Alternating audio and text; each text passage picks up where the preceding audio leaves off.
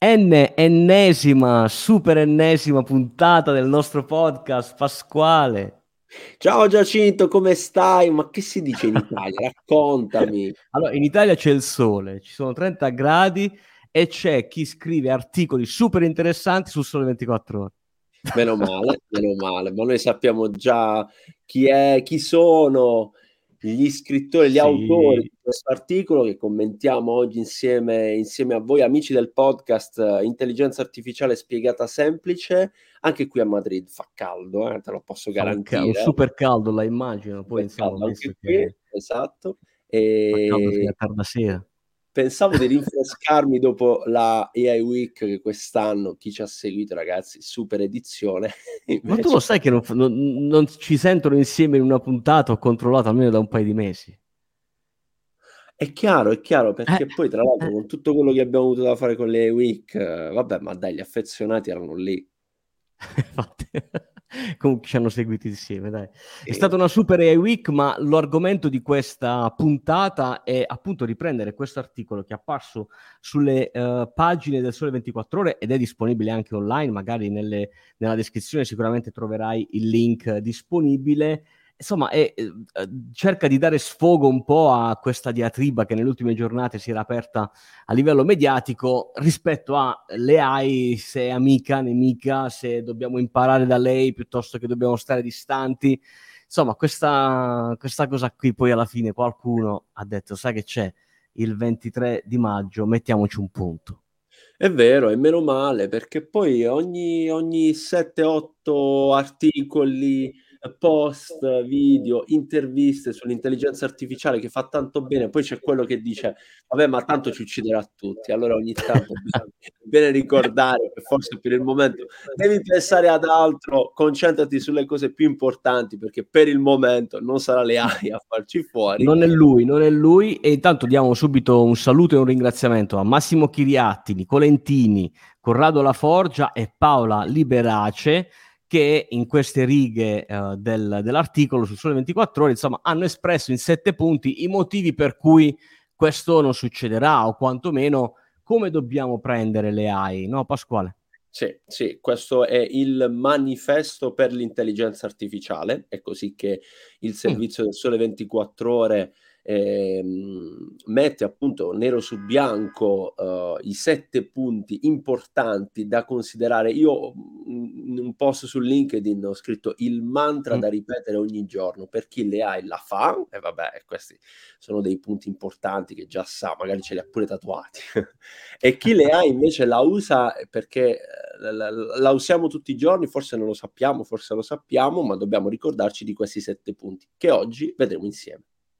Dai, bello, dai, allora partiamo subito. Intanto l'articolo parte con un pezzo scritto dal GPT-3, da un algoritmo di Google, che magari lasciamo a voi la curiosità di andare a leggere.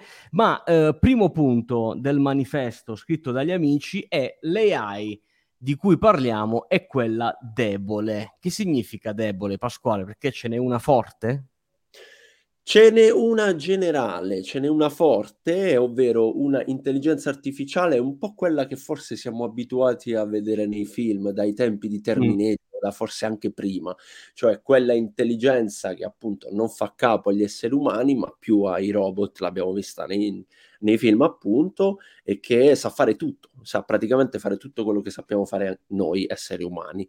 Non è di questa uh, intelligenza che parliamo, anzi per fortuna, ecco per chi, per chi pensa che ci distruggerà, non siamo arrivati a quella intelligenza lì, ma piuttosto ad una debole, sì, ovvero un'intelligenza artificiale, ovvero la capacità di, delle macchine di saper fare bene delle cose, ma quelle cose lì Esatto, esatto, insomma, è quindi è molto, molto verticale no, sull'argomento. Sa fare quello e lo, e lo, fa bene, ma non come il nostro cervello, che insomma è generale, quindi è in grado di, di spaziare a 360 gradi. Punto numero due, l'AI si basa su dati, computer e algoritmi, perché insomma molti ci chiedono, ma poi in sostanza che cos'è l'AI?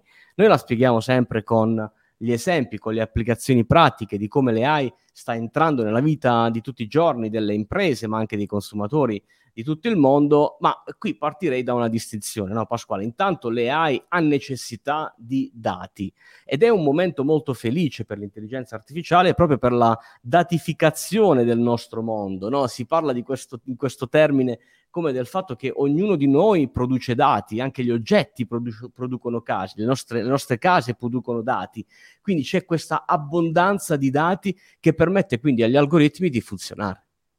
Sì, questa è la ricetta dell'intelligenza artificiale, i tre elementi che non possono mancare, i dati, eh, la capacità dei computer di poterli elaborare, quindi la capacità di calcolo, e gli algoritmi, ovvero quelle istruzioni che appunto utilizzando la capacità di calcolo dei computer trasformano i dati in informazioni. Questi sono i tre elementi che vengono fissati in questo punto 2 del manifesto dell'intelligenza sì. artificiale e sono i tre elementi che forse in questo momento stanno dando, come dire, questa nuova primavera delle AI perché i dati in questo momento dell'economia sono tanti la capacità di calcolo sta diventando sempre più importante e si stanno costruendo degli algoritmi sempre più interessanti, sempre più utili e sempre più performanti. Quindi punto sì, numero... E aggiungerei, c'è anche molta fiducia da parte degli imprenditori e dei manager nell'utilizzarla in azienda. Eh, eh certo, chiaro. Eh, chiaro. Che, fa, che, fa, la differenza sta roba.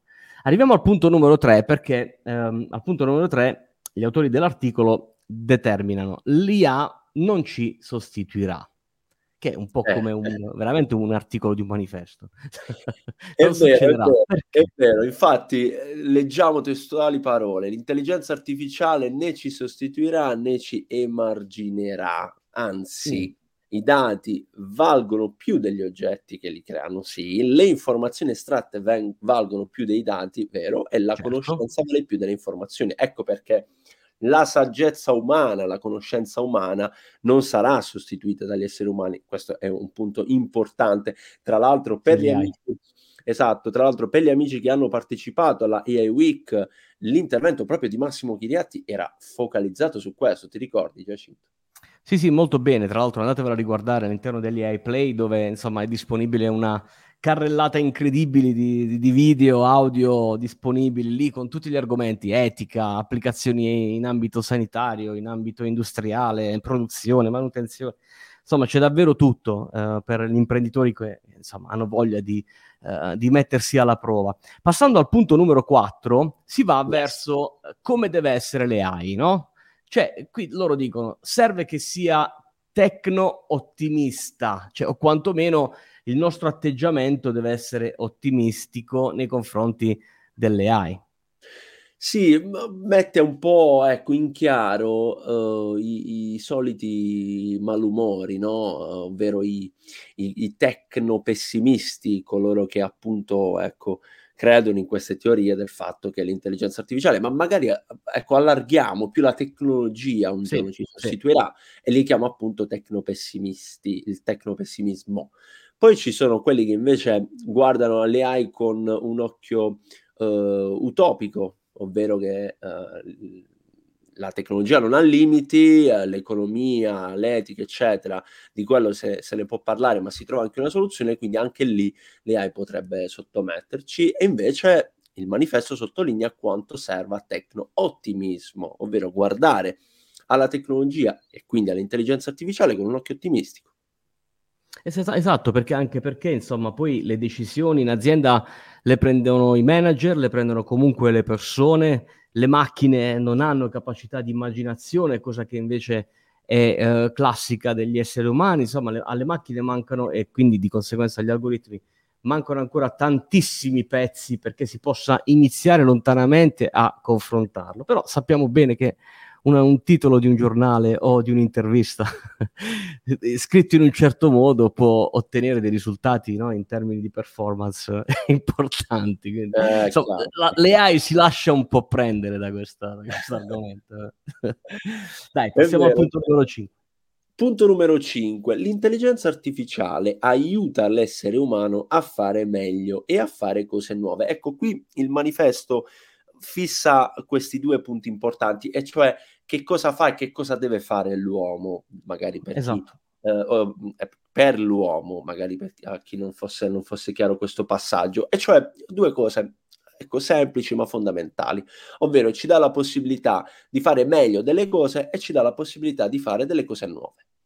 Sì, quelle che riesce a fare meglio rispetto a noi è evidente perché tutta la parte di automazione eh, che le macchine mettono in campo, eh, diciamo in una competizione noi arriviamo uh, ultimi, no, quindi insomma è una gara proprio da non giocare, da non disputare okay. con loro. Sono bravissimi a, gli algoritmi ad aiutarci a definire al meglio le, le, strategie commerciali, i lanci di prodotti, i piani di marketing, eh, la, la, manutenzione di un macchinario, la messa in produzione o meno di un prodotto, insomma, quest- tutte queste attività, ma pensiamo banalmente a rispondere a un call center, no? o a, a, dare assistenza ad un cliente, sono attività che sicuramente un algoritmo riesce a fare meglio di noi riesce a fare meglio, riesce a fare meglio e anche, dicevamo, cose nuove, cose che prima magari non avevamo la possibilità eh, di fare eh, perché non eravamo capaci, perché eh non sì. avevamo gli strumenti giusti. Ecco, magari uhm, proviamo a pensare ad un algoritmo di intelligenza artificiale come uno strumento nuovo che ci dà la possibilità di ottenere dei risultati nuovi. Eh, l'ambito dell'agricoltura è uno di quelli che mi piace raccontare più spesso in questi casi abbiamo sempre fatto determinate azioni per raggiungere determinati risultati, ad esempio nel mondo dell'agricoltura, adesso con l'intelligenza artificiale, ma in generale con l'IoT, con i sensori e con l'utilizzo dei dati, abbiamo la possibilità di fare molto di più e cose nuove. Ecco, pensiamo magari all'utilizzo delle risorse in campagna, no? Sì, certo, certo. Infatti l'obiettivo eh, principale di questa nostra puntata, è bene dirlo Pasquale, insomma, è fare in modo che eh, questo manifesto possa raggiungere un pubblico sempre più ampio. Eh, gli autori sicuramente hanno fatto un ottimo lavoro, lavoro, di divulgazione, insomma noi nella nostra community ci teniamo a che insomma, anche voi possiate eh, apprezzarne il contenuto e magari insomma, aprire una discussione con voi rispetto a questi argomenti. Eh, passiamo al punto numero 6 perché qui eh, si, diciamo questo è il punto della questione secondo me, cioè cosa possiamo fare cosa dobbiamo decidere e come vogliamo essere nei confronti della, della tecnologia. È evidente che è nelle nostre mani decidere come usare la tecnologia, né tantomeno qualcuno o le AI stesse ci può imporre di governarci, no Pasquale? Sì, mi piace ecco, interpretare questo punto numero 6 con una parola, la curiosità. Uh, la curiosità è la forza che ci dà eh, ci dà quella la forza, quell'energia appunto che ci dà la possibilità di scoprire delle cose nuove. E quindi anche l'occhio del curioso è quello che deve avere colui che si avvicina al tema dell'intelligenza artificiale, perché con le AI, lo abbiamo detto, facciamo cose in maniera eh, più veloce, le facciamo meglio, facciamo cose nuove. Quindi ecco, cosa possiamo fare? Sicuramente essere curiosi, essere curiosi anche nei confronti delle AI. Esatto, anche perché, insomma, punto numero 7 eh, si, si, diciamo, la, si, pronuncia in maniera molto chiara, come agiamo così diventiamo. Cioè, so, c'è poco da fare perché poi siamo il risultato di quello, che, di quello che facciamo e chiaramente in ambito tecnologico questo vale sempre di più. Sì, è vero, anche qui ecco, ricordiamo come uh, gli autori, che ringraziamo nuovamente, sottolineano un punto importante, a differenza dell'intelligenza artificiale che ecco, è la somma di quello che abbiamo detto la ricetta chiave, no? quindi la capacità di calcolo, i dati, gli algoritmi, nel nostro caso non è così, noi non siamo il risultato di, de, della somma dei nostri, dei nostri uh, pezzi del nostro corpo, in questo caso invece abbiamo la possibilità di fare molto di più e quindi cercare di guardare, ecco, un altro punto di vista, lo, lo, ne, ne, parliamo sempre, sempre qui in, in, fine puntata, è quello di uh, guardare all'utilizzo dell'intelligenza artificiale come un, un, punto di forza che sposta la nostra attività da manodopera a testa d'opera. Questo passaggio mi piace tantissimo di questo articolo, ovvero eh sì. concentriamoci su quelle cose che possiamo fare utilizzando la nostra testa come strumento e non solo le mani. E allora l'intelligenza artificiale forse può essere, ecco, quello strumento che fa tutto quel lavoro sporco, no? Un cambio netto di paradigma, insomma, da lavorare con le mani a lavorare con la testa. Noi italiani eh, ci metteremo un po' di tempo, però insomma, il lavoro di divulgazione che tutti insieme stiamo facendo nasce proprio con questo obiettivo, no? cercare di accelerare il più possibile questa, questa corsa a raggiungere una nuova consapevolezza, che non è più quella di fare il più, la più quantità di lavoro possibile con le mani, ma anche con la testa, insomma, non è che ma il tema è che la testa non ha una quantità di lavoro uh, potenzialmente infinito, no? Cioè deve lavorare in, una, in, un sistema che gli permetta di, come dicevi tu, no, Pasquale, di essere curioso, di andare a ricercare. Non può essere messa sotto pressione con una quantità di, di lavoro da fare. Quindi è un cambio di paradigma. Tutti insieme ce la possiamo fare. Ancora grazie a Massimo Chiriatti, uh, che è Chief Technology Officer di eh, Lenovo Italia, Nicola Intini che è manager e imprenditore, Corrado Laforgia, vicepresidente di Feder Meccanica e Paola Liberace che è un'esperta in competenze digitali per averci regalato questo primo manifesto sulle AI. Grandi, grandi, grazie davvero e grazie a voi che avete ascoltato questa ennesima puntata del nostro L'ennesima. podcast.